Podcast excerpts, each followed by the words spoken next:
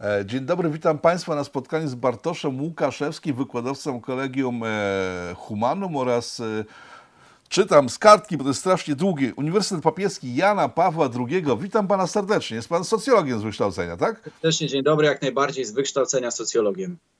Dobrze. E, tematem naszego spotkania jest, e, są Włochy, w których się odbyły parę dni temu wybory. E, wyniki tych wyborów są owszem istotne i do nich przejdziemy, tylko że jako, że ja osobiście z Włochami straciłem kontakt jakoś przy okazji Aldo Moro, czyli bardzo dawno temu. Wiem, że później był jeden za drugim kryzys rządowy. Przyszły lata 90. i pojawił się Berlusconi. Chyba od tego momentu warto rozpocząć opowieść o historii politycznej Włoch ostatnich 30 lat. Panie redaktorze, tak zacznijmy, tak zacznijmy, dlatego że gdybyśmy mieli rozpocząć od lat 70., 80., od tak zwanych lat ołowiu, ani di Piombo, e, ani Settanta, czyli lata 70., zwane latami ołowiu, potężne walki e, pomiędzy skrajnie lewą i skrajnie prawą stroną sceny politycznej, radykalną lewicą. Odsycane i finansowane zresztą z zagranicy. Absolutnie, bardzo często tak, e, jak i również udział samego wywiadu włoskiego w tych walkach też nie jest specjalną tajemnicą, a te śledztwa, te śledztwa śledztwa toczą się czasami do dzisiaj. No w każdym razie tu musielibyśmy poświęcić oddzielne programy. Kiedy jednak przejdziemy do roku e, 1990, tak to nazwijmy, i później kolejnych lat, e, lat 90., e, no to e, cóż takiego się wydarzyło? No pojawił się genialny przedsiębiorca z północy Włoch, z Lombardii, Silvio Berlusconi, e, który e, poprzez swój geniusz biznesowy potrafił zbudować również ogromną siłę polityczną, ale ta siła polityczna była najpierw zbudowana na sile medialnej, więc to jest pewnie szczególnie ciekawe ciekawe e, dla widzów, dlatego że Berlusconi stał się nowym typem e, polityka. Berlusconi e, nie mobilizował jedynie ludzi na ulicach, choć dzisiaj, kiedy popatrzymy na to, w jaki sposób dzisiejsi następcy Berlusconiego, swoją drogą znowu obecnego, właściwie zmartwychwstałego dla mainstreamu politycznego we Włoszech, w jaki sposób nowi włoscy liderzy mobilizują, to mobilizują również na ulicach, ale nie jedynie. No i Berlusconi stał się pewnym przewodnikiem, jeśli chodzi o medializację, jeśli chodzi o tak zwaną postpolitykę, czyli budowę strategii wizerunkowych. Od czego zaczął? No zaczął od budowy swojego koncernu medialnego Mediaset. Do dzisiaj Mediaset ma prawa na przykład do transmisji meczów e, włoskich klubów w Lidze Mistrzów, więc to są potężne pieniądze e, z racji tego, że jak wiemy od wielu, wielu lat e, Liga Włoska jest wśród czterech najlepszych i, i nie zanosi się, żeby było inaczej. W związku z czym Berlusconi budował taki nimb opiniotwórczej telewizji, która jednak w większości zawsze sprzyjała, e, sprzyjała jego koalicji, jego partiom, czy był to Lud Wolności, czy była to e, Forza Italia, niezależnie od tego, dzisiaj znowu Forza Italia, tak nazywa się partia Berlusconiego. Berlusconi stabloidyzował zresztą e, świat mediów, roznegliżowane kobiety najczęściej w młodym wieku, to jest również, może nie wynalazek, ale popularyzacja właśnie dzięki bądź w związku, bądź może ktoś stwierdzi, że to jest również również winą, e, winą e, Berlusconiego. Niezależnie od tego, jakbyśmy na to patrzyli, to rzeczywiście, jeśli chodzi o tabloidyzację mediów, o postpolitykę, o strategie wizerunkowe, to Berlusconi e, był głównym aktorem tych zmian. No i właśnie, lata 90. to jest oprócz tego, że rozwój Berlusconiego to również próba ponownego wejścia na scenę polityczną i to dość szeroko centrolewicy. Ta centrolewica była oskarżana, szczególnie Romano Prodi,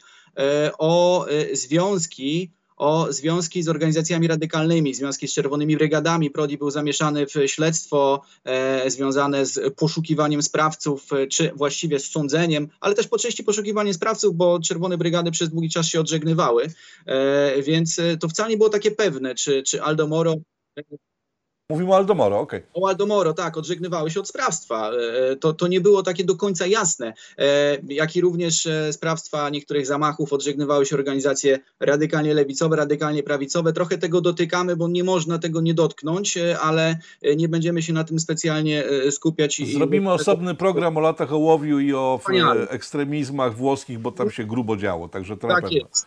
To, to będę, będę bardzo bardzo szczęśliwy i bardzo wdzięczny, że będzie można o tym opowiedzieć. E, szczególnie, że kiedy przejdziemy do e, postaci, które dzisiaj, można tak to określić, rządzą włoską polityką, to one też mają swoje źródła czy swoją biografię e, w tym okresie jeszcze po części zapośredniczoną. Natomiast to jest ważne, pojawił się też drugi lider, lider centrolewicy, Romano Prodi. Cała, cała historia rządów Berlusconiego lat 90. polegała na tym, że właściwie było to rozmywanie jasnych haseł chadeckich i trudno trudno było znaleźć jasną ideologię. Czy to jest ideologia wodzowska, czy to jest ideologia rzeczywiście chadecka, chrześcijańsko-demokratyczna, czy tutaj mamy przewodnie wartości, czy sojusz z Kościołem katolickim jest ważny, czy nie jest ważny. Do dzisiaj, kiedy słucha się Berlusconiego, to Berlusconi wydaje się właściwie po części ideologiem wszystkiego to, co jest potrzebne, jest przez niego cynicznie wykorzystywane bardzo, bardzo pragmatycznie. Natomiast no, ta epoka e, Berlusconiego, w wyniku tego, że przede wszystkim doszło do skandali obyczajowych, ale doszło też do skandali finansowych, podatkowych, Włosi, co ciekawe, bronili e, bardzo często Silvio Berlusconiego, stwierdzając, że to nie jest ważne, że Berlusconi nie płacił wszystkich podatków, bo Berlusconi, będąc tak bogatym człowiekiem, który zbudował tyle miejsc pracy, zorganizował sieć firm, Berlusconi, jeśli nawet jakiś ułamek e, swojego zysku przekazał państwu włoskiemu, to i tak więcej więcej niż e, wielu Włochów. to była linia, to była jedna z najciekawszych linii obrony, jakie słyszałem rzeczywiście, ale tak... tak ale to, ale to ofic, ofic, oficjalnie tak mówiono, nie wiem, sądy tak mówiły, politycy po pierwsze, po pierwsze, często mówili tak stronnicy, stronnicy Berlusconiego, e, mówili tak Włosi zaczepiani na ulicach, e, o tym zresztą mówiły sondaże ówcześnie, ówcześnie prowadzone, a sam Berlusconi, e, pytany kiedyś o problemy z mafią, stwierdził rzecz następującą, przed kamerami oficjalnie w znakomitym czasie antenowym, mówicie, że macie problemy z mafią, zadzwońcie do mnie, nie będziecie mieć problemów. To jest kolejna, Kolejna, kolejna jakże ciekawa wypowiedź Berlusconiego, który w ten sposób nie odżegnał się specjalnie od związków, od związków z organizacjami przestępczymi, a jeszcze pod koniec, e, pod koniec e, nawet nie swoich rządów, ale swojej siły, e, siły politycznej został w cudzysłowie przyłapany na tym, że korzystał z usług lekarza, który to lekarz był głównym, można powiedzieć, nadwornym lekarzem Kozanostry. No i to było w okolicach roku 2013-2014, z tego co pamiętam. E, dlatego że wtedy, wtedy pojawiła się już nowa siła i to była siła e, związana z fermentem, który pojawił się we Włoszech, z napięciami społecznymi, które pojawiły się w związku właśnie z upadkiem Berlusconiego, w związku e, z no, rachityczną postawą Partito Democratico, partii demokratycznej. E, to była koalicja, to właściwie główna partia, która tworzyła było koalicję Drzewo Oliwne, centrolewicową, której przewodził Romano Prodi. Tam nie było lidera, był duży problem. E, no i co takiego się stało we Włoszech? We Włoszech już jeśli mówimy o późniejszych latach dwutysięcznych, miały miejsce rządy techniczne. Rządy techniczne wspierane przez Unię Europejską, popierane e, przez Europejski Bank Centralny e, i bardzo często oskarżane właśnie o to, że właściwie wchodziły na brukselskim pasku, to są cytaty. E, tak, tak określane były owe rządy. Później premierem został Matteo Renzi. Matteo Renzi, no, polityk teflonowy, polityk bardzo sprawny, polityk cyniczny, wizerunkowy przede wszystkim, właściwie postpolityk, ale Matteo Renzi przestał być postacią godną zaufania. Dla większości właściwie... Czemu? Co się, co się takiego stało, że przestał być taką osobą? Włosi zaczęli zauważać przede wszystkim e, problemy z e, tożsamością narodową, problemy suwerennościowe. E, oni zauważyli, że Partia Demokratyczna to jest właściwie trochę rezydentura brukselska i niekoniecznie stara się bronić tradycji lokalnych, gospodarczych, miejsc pracy i tak. No i to stało się przyczynkiem do, jak się później okazało, politycznego samobójstwa Mateo Renciego, który zorganizował referendum konstytucyjne, które miało wyposażyć go w instrumenty rzekomo pozwalające na obiektywizację E, sceny politycznej. Innymi słowy, e, próbę zdroworozsądkowego rozwiązania, które nie jest związane z przyznaniem jakiejkolwiek e, stronie sceny politycznej siły, która byłaby siłą przewodnią, ale po prostu trochę merytokratyczne rozwiązania próbował Renzi wprowadzać poprzez to referendum konstytucyjne, tyle że to referendum konstytucyjne przegrał, dlatego że nikt mu nie ufał. Przegrał referendum konstytucyjne, a Matteo Salvini, ówcześnie jeszcze z postfaszystowską czy z faszystami trzeciego tysiąclecia organizacją Casa Pound Italia, również z Fratelli d'Italia, o którym e, zaraz powiem, również z tą partią, która wywodzi się z Sojuszu Narodowego Alleanza Nazionale, który był następcą e, Movimento Sociale Italiano, a w tym Alleanza Nazionale działała Alessandra Mussolini, więc to też organizacje, które, e, które jeszcze mają swoje źródła, źródła nawet w latach dwudziestych, tak to określmy, zorganizował następującą demonstrację o, o słodko brzmiącym tytule Renzi a casa, Renzi do domu.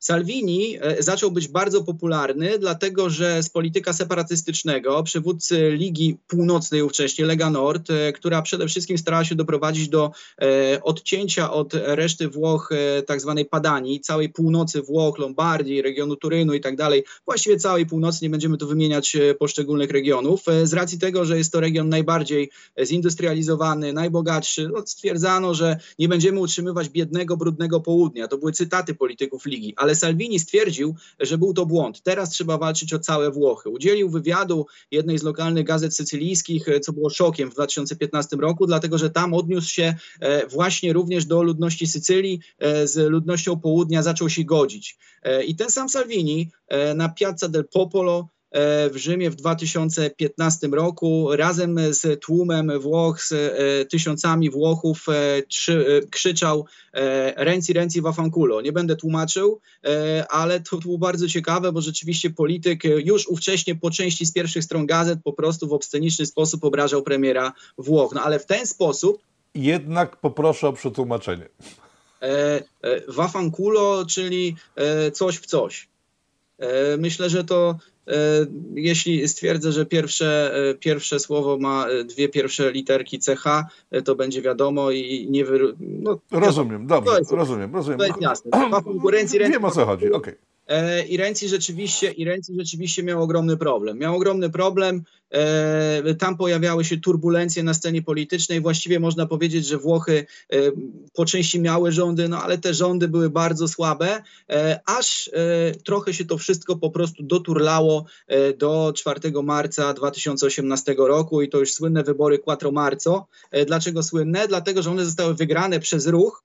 To jest znowu ciekawe bardzo specyficzna sytuacja, przez ruch e, całkowicie synkretyczny, ruch, który powstał właściwie w sieci, ruch, który został stworzony przez komika, przez Beppe Grillo, e, komika włoskiego, bardzo znanego. I ten włoski komik założył ruch pięciu gwiazd, Movimento Cinque Stelle. On po 2015 roku, szczególnie też po tej demonstracji e, Salviniego, e, zaczął być coraz bardziej zauważalny. E, i jeśli chodzi o wyniki wyborów, bo warto odnieść wyniki wyborów parlamentarnych e, z 2018 roku i to, co później się stało do sytuacji obecnej, do tego, jaką sytuację mamy e, we Włoszech, e, bardzo dualistyczną, bardzo podzieloną e, po wyborach regionalnych, samorządowych. Otóż 18%, i to było ogromnie dużo, uzyskała Lega Nord, Liga Północna jeszcze, Movimento Cinque Stelle ponad 30%, 24% to były głosy, to były głosy, które uzyskała Partia Demokratyczna, skompromitowana partia Matteo Renciego, która jednak 24% uzyskała. Natomiast Natomiast e, kiedy podsumowały się głosy tak zwanej centroprawicowej koalicji, bardzo zresztą niejednolitej radykalnej ligi, radykalnego Fratelli d'Italia i Forza Italia, czyli partii Berlusconiego, który wcześniej się jeszcze bardziej nie ujawniał. To było bardzo ciekawe. E, Berlusconi był wcześniej jeszcze ukryty, dlatego że właściwie kojarzył się źle. On był obciążeniem sondażowym, obciążeniem jeśli chodzi o, o zdobywanie elektoratu. E, no i miała miejsce bardzo ciekawa koalicja. Bardzo ciekawa koalicja, koalicja ruchu, bo tak zwanego żółtego ruchu, tak jest nazywany, czyli Movimento Cinque Stelle, e, z Ligą Północną. Liga radykalna czy prawicowo-socjalna, tak możemy ją określać. No i Ruch Pięciu Gwiazd, który e, swego czasu podpisał koalicję z ruchem Kukiz 15, jeśli chodzi o wybory, e, wybory europejskie, z racji tego, że były to podobne hasła. Natomiast ruch, który nie miał żadnej przewodniej ideologii. Ruch, którego główni politycy na czele z Beppe Grillo, na czele z Luigi Di Maio, późniejszym wicepremierem, mówili o tym, że my po prostu będziemy inni. No i Włosi rzeczywiście posłuchali, Włosi w taki przekorny sposób zagłosowali. E, na ile byli inni, o tym powiem zaraz. E, ta koalicja trwała bardzo krótko, dlatego że po pierwsze było bardzo trudno ją sformować. E, Ruch Pięciu Gwiazd nie chciał wejść w koalicję z Partią Demokratyczną i twierdził, że ze wszystkimi, ale nie ze skompromitowaną Partią Demokratyczną. No w związku z czym zastosowano instytucję tak zwanego premiera technicznego. No i tym premierem technicznym został profesor prawa Giuseppe Conte, który obecnie jest po raz drugi e, premierem Włoch. Giuseppe Conte przez dłuższy czas dość umiejętnie potrafił godzić antagonizmy. Ruch Pięciu Gwiazd na początku mówił o tym, że e, jest za wyjściem ze strefy euro, ale później mówił, że raczej niekoniecznie.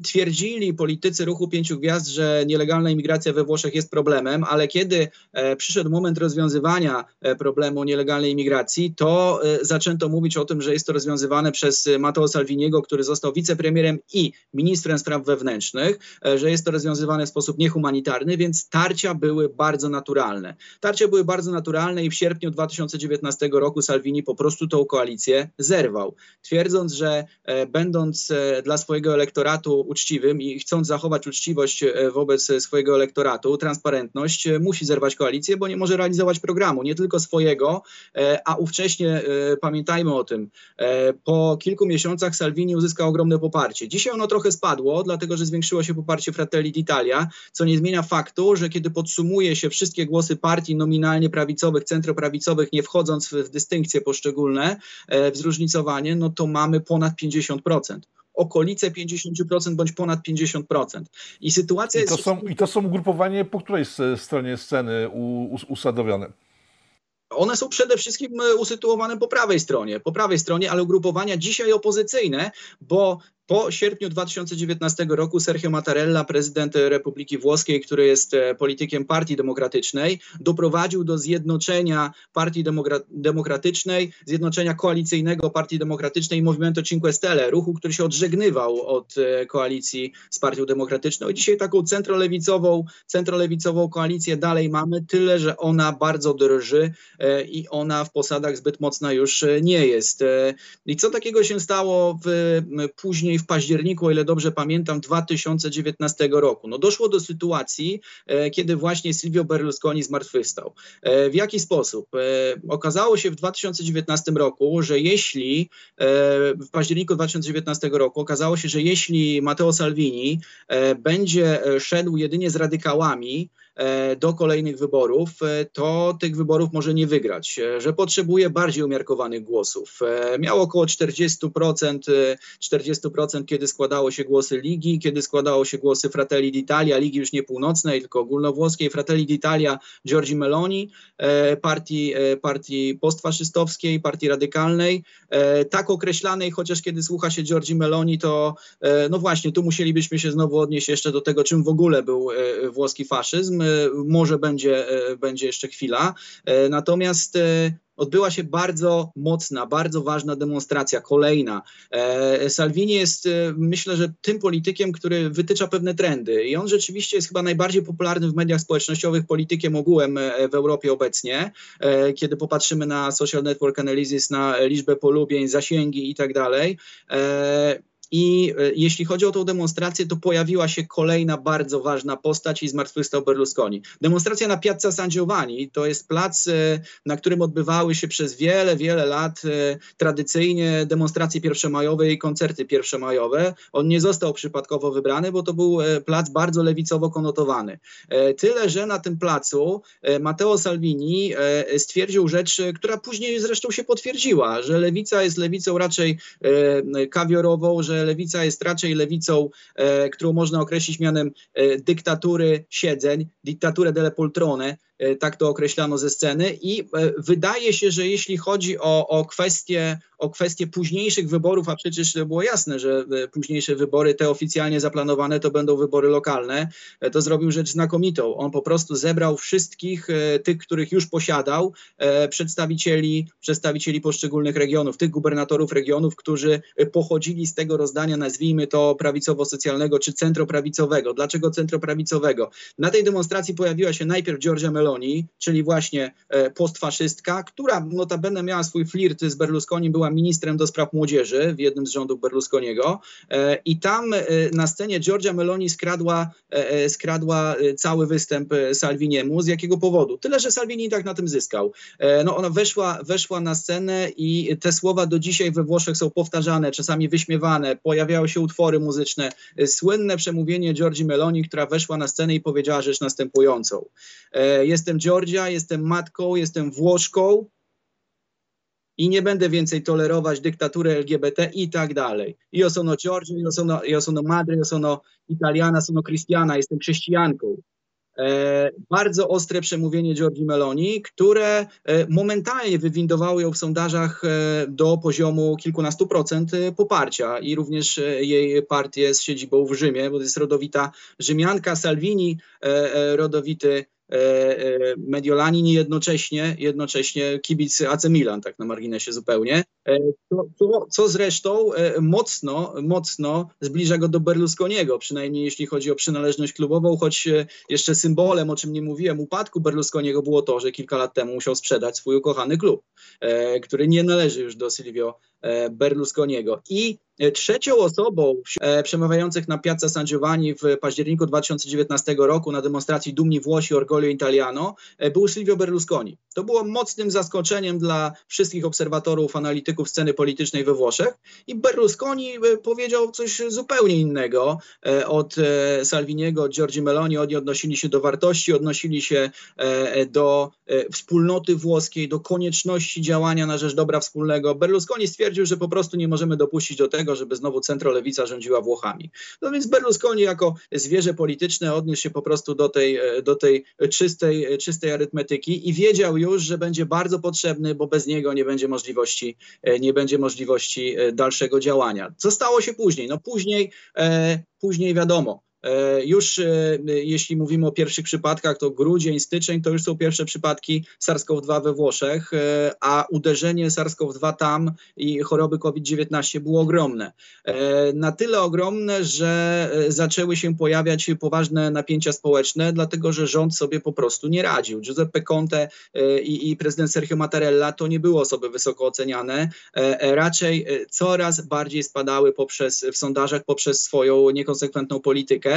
E, powstał też e, potężny, oddolny ferment, jeśli chodzi o sprzeciw e, nie tylko dla strefy euro w, we Włoszech, w Republice Włoskiej, ale również dla po prostu obecności dla zwykłej obecności w Unii Europejskiej.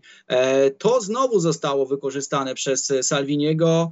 Giorgio Meloni od tego czasu działali w duecie od października 2019 roku właściwie zawsze i E, już e, w momencie, kiedy Włosi wydaje się, że pierwszą falę, pierwszą falę pandemii opanowali, odbyła się kolejna demonstracja, tym razem znowu symbolicznie na Piazza del Popolo, e, tam gdzie w 2015 roku można powiedzieć wielką, wielką karierę Matteo Salvini zaczynał e, i e, wystąpiła tam symbolicznie jeszcze jedna osoba, co jest szczególnie ciekawe. Tam wystąpił Antonio Tajani. Antonio Tajani był do niedawna przewodniczącym Parlamentu Europejskiego i ten sam Antonio Tajani krytykował Unię Europejską na Piazza del Popolo w lipcu, w lipcu tego roku, co było szczególnie ciekawe, bo jeśli popatrzy się na to, jak Antonio Tajani zachowywał się, będąc, jak pełnił e, e, swoją funkcję, będąc przewodniczącym Parlamentu Europejskiego, to nikt właściwie tak szybko nie ucinał dyskusji na temat e, funkcjonalności instytucji unijnych, jak właśnie ówczesny przewodniczący. Natomiast już w lipcu 2020 roku na demonstracji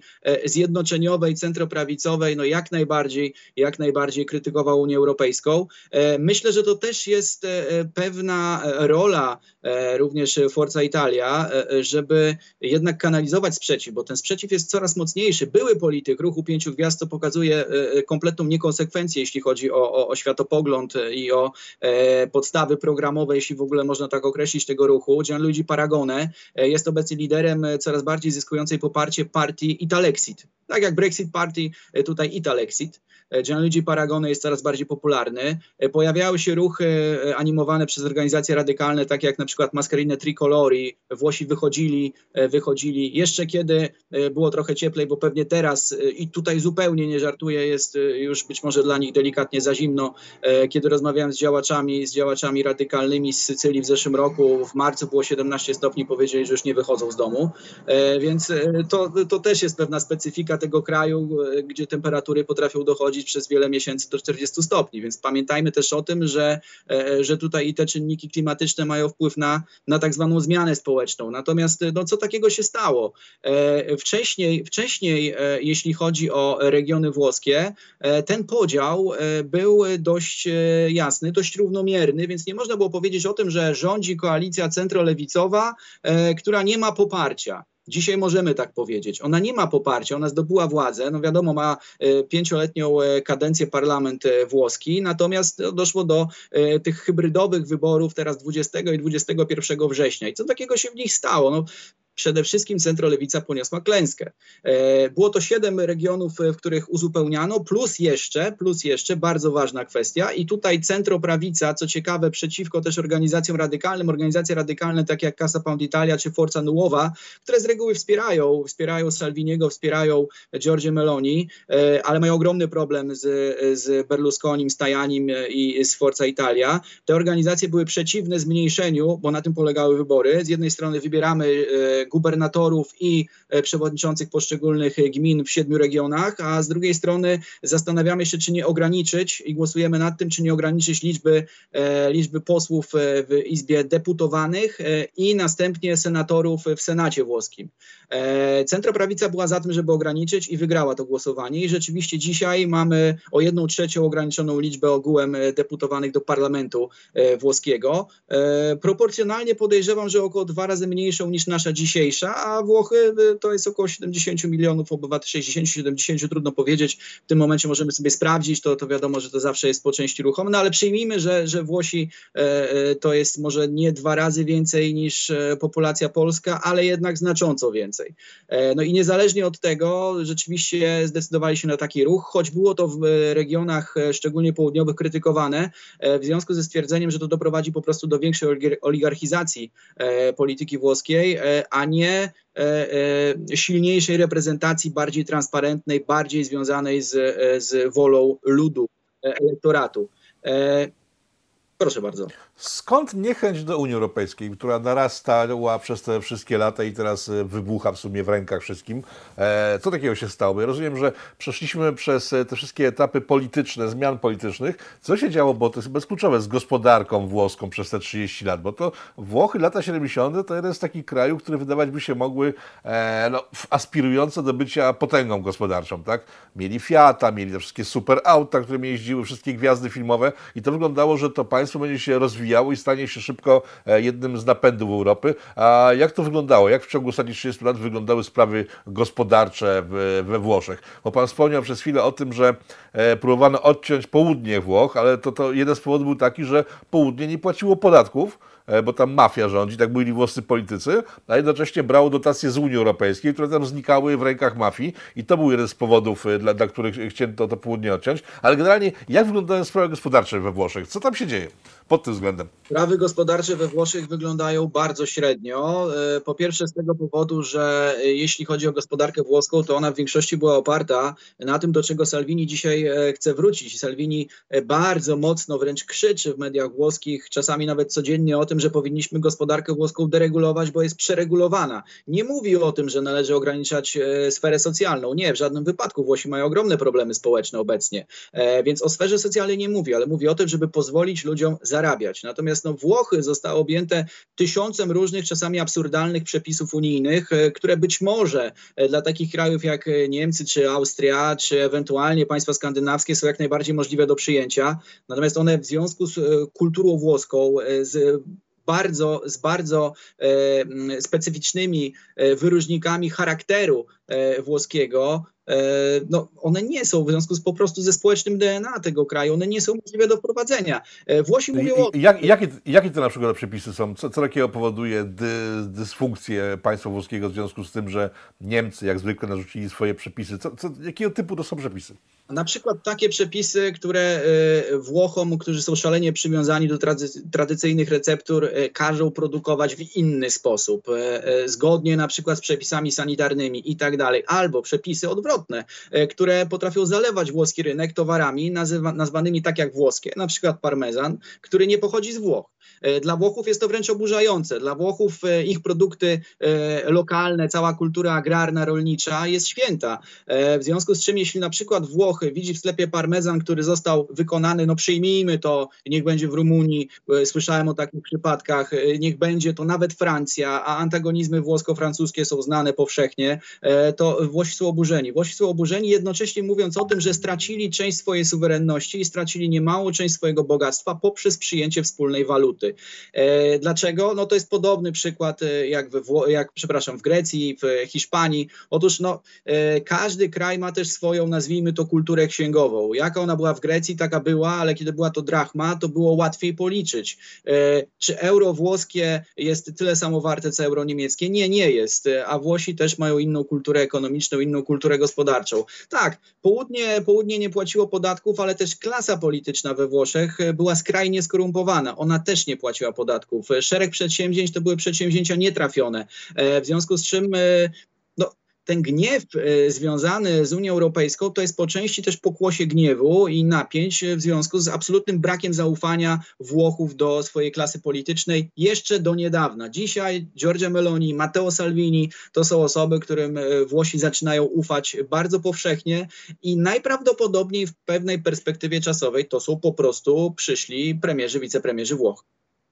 No tak, ale wspomniał Pan też o tym, że są to ugrupowania często faszyzujące. Jak faszyzm odbierany jest we Włoszech? Bo tak patrząc historycznie, to poza tym, że ma łatkę straszną przypiętą, to ten faszyzm nie był jakiś strasznie okrutny na terenie Włoch. To naziści niemieccy wprowadzili dość dużo zamieszania, jeśli chodzi o narodowy socjalizm w Europie. Bo jak rozumiem, te partie, o których y, mówimy, to są partie typowo narodowo-socjalistyczne, czyli dbające o ludzi pracy.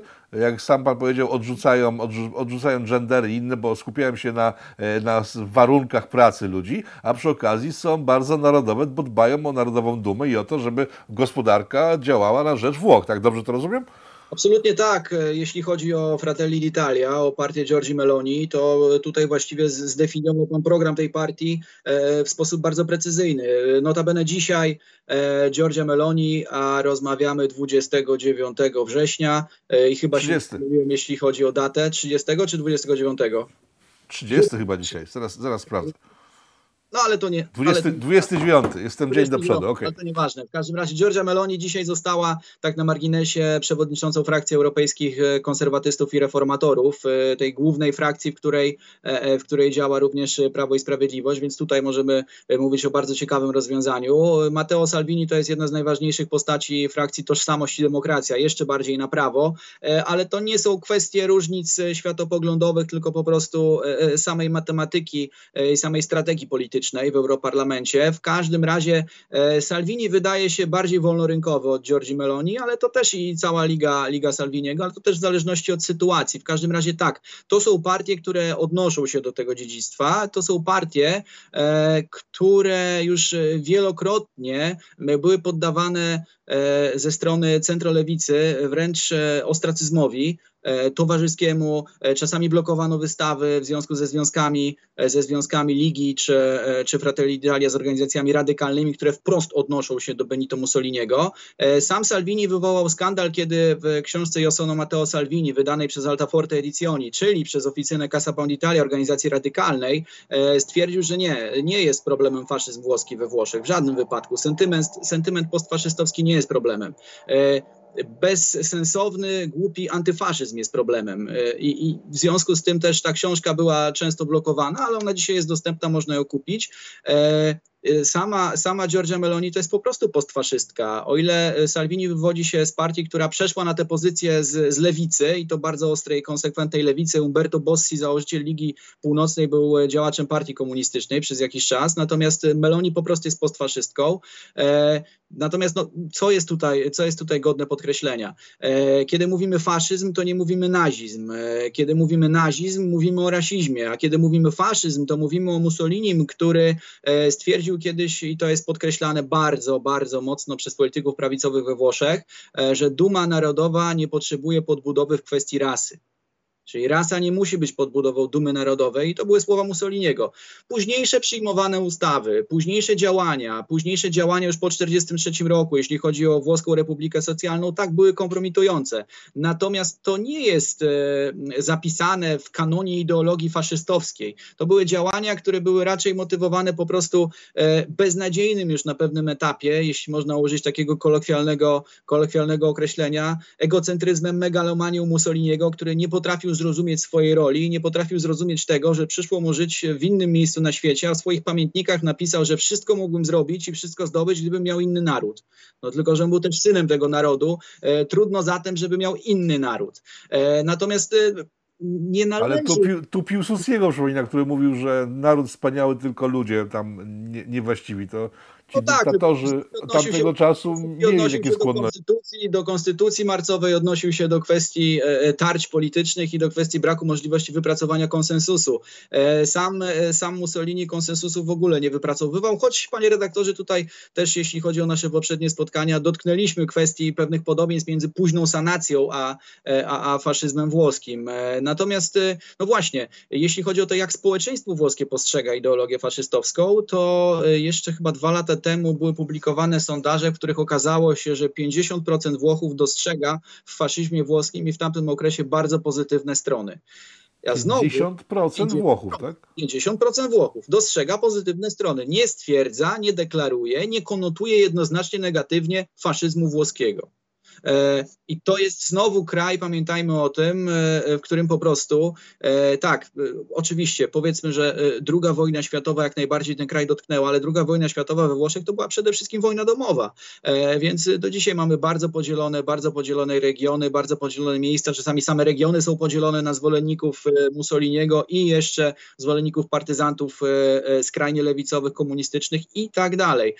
A dzisiaj, kiedy mówimy o sprzeciwie, o sprzeciwie wobec, e, wobec Unii Europejskiej, no to ta narodowa duma włoska, jeszcze postfaszystowska, e, połączona z indolencją Unii Europejskiej, bo chyba tak można to określić w sytuacji e, pandemii, kiedy Włochy zostały pozostawione same sobie, pakiety pomocowe nawet przez rząd Giuseppe Conte były oceniane w sposób negatywny, no to w takiej sytuacji, jeśli mówimy o 33% jeszcze niedawno przed pandemią, 33% Włochów to byli Włosi, którzy stwierdzali, że chcą po prostu wyjść z Unii Europejskiej, że w referendum głosowaliby za wyjściem z Unii Europejskiej. Pewnie dzisiaj, kiedy takie badania zostaną przeprowadzone, to w połączeniu jeszcze z tą postfaszystowską Narodową Dumą, w ogóle jeśli chodzi o stosunek Włochów do Unii Europejskiej, będziemy mieli poważny problem i potężne tarcia społeczne, chyba że zostaną odpowiednio skanalizowane przez e, najprawdopodobniej tych polityków, którzy będą rządzić Włochami w pewnej perspektywie czasowej, czyli przez Matteo Salviniego, przez Giorgio Meloni.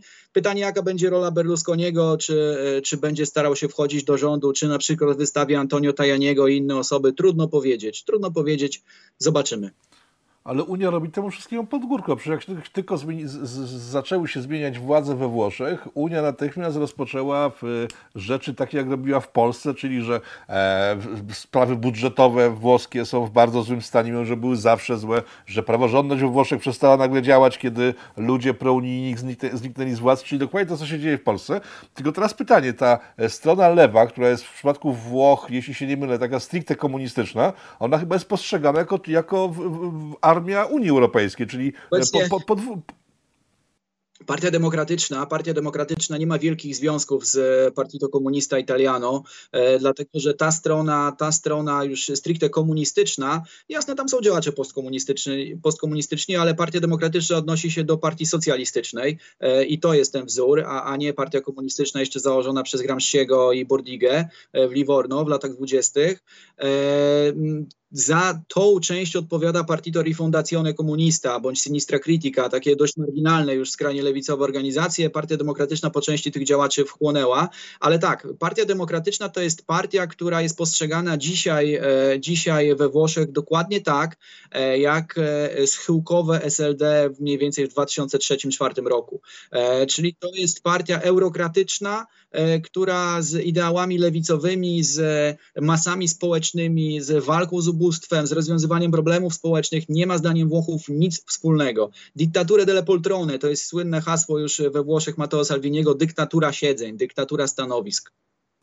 Aha, rozumiem. Dobrze, za, za, zakończę takim oto pytaniem. Jaka jest e, szansa, że ten trend e, włoski się odwróci e, i Włochy w jakiejś tam najbliższej przestrzeni nie wylądują poza Unią, e, a e, rządy w Rzymie nie zostaną przyjęte przez stricte faszystów? Ja nie mówię, że to jest coś złego, tylko pytam, czy jest możliwość odbicia się od, od, od, od tego kierunku w jakikolwiek sposób? Ja przede wszystkim e, ani Matteo Salviniego, ani Giorgi Meloni nie nazywałbym stricte faszystami, e, co nie zmienia faktu, że, że pewna logika e, polityczna jest tutaj zauważalna. Sam Salvini zawsze wychodzi przy wincie rolu Luciano Pavarottiego na scenę, kiedy tylko gdziekolwiek, gdziekolwiek demonstruje, nawet w najmniejszych miasteczkach, na największych... Znaczy, ja, tak, ja, ja tak trochę antycypuję, bo skoro oni przeszli z pozycji wręcz komunistycznej, jak pan powiedział, i są teraz... E, tak no, troszeczkę jednak faszyzujący, to być może jak to dalej pójdzie, to pójdą całkiem w kierunku re reinkarnacji Mussoliniego e, sposobu na funkcjonowanie. Tak tego zakładam. To nie jest tak, że tak musi być. Mam przed, sobą, mam przed sobą taki bardzo ciekawy, zakupiony we Włoszech e, jeszcze w sierpniu numer e, Panoramy. Panorama to jest jedno z bardziej opiniotwórczych pism, pism włoskich i w tej panoramie wydawanej w Mediolanie mamy wywiad z Matteo Salvinim. Salvini jest tutaj na okładce i mamy tutaj taki napis Salvini si gioca tutto. Salvini gra o wszystko.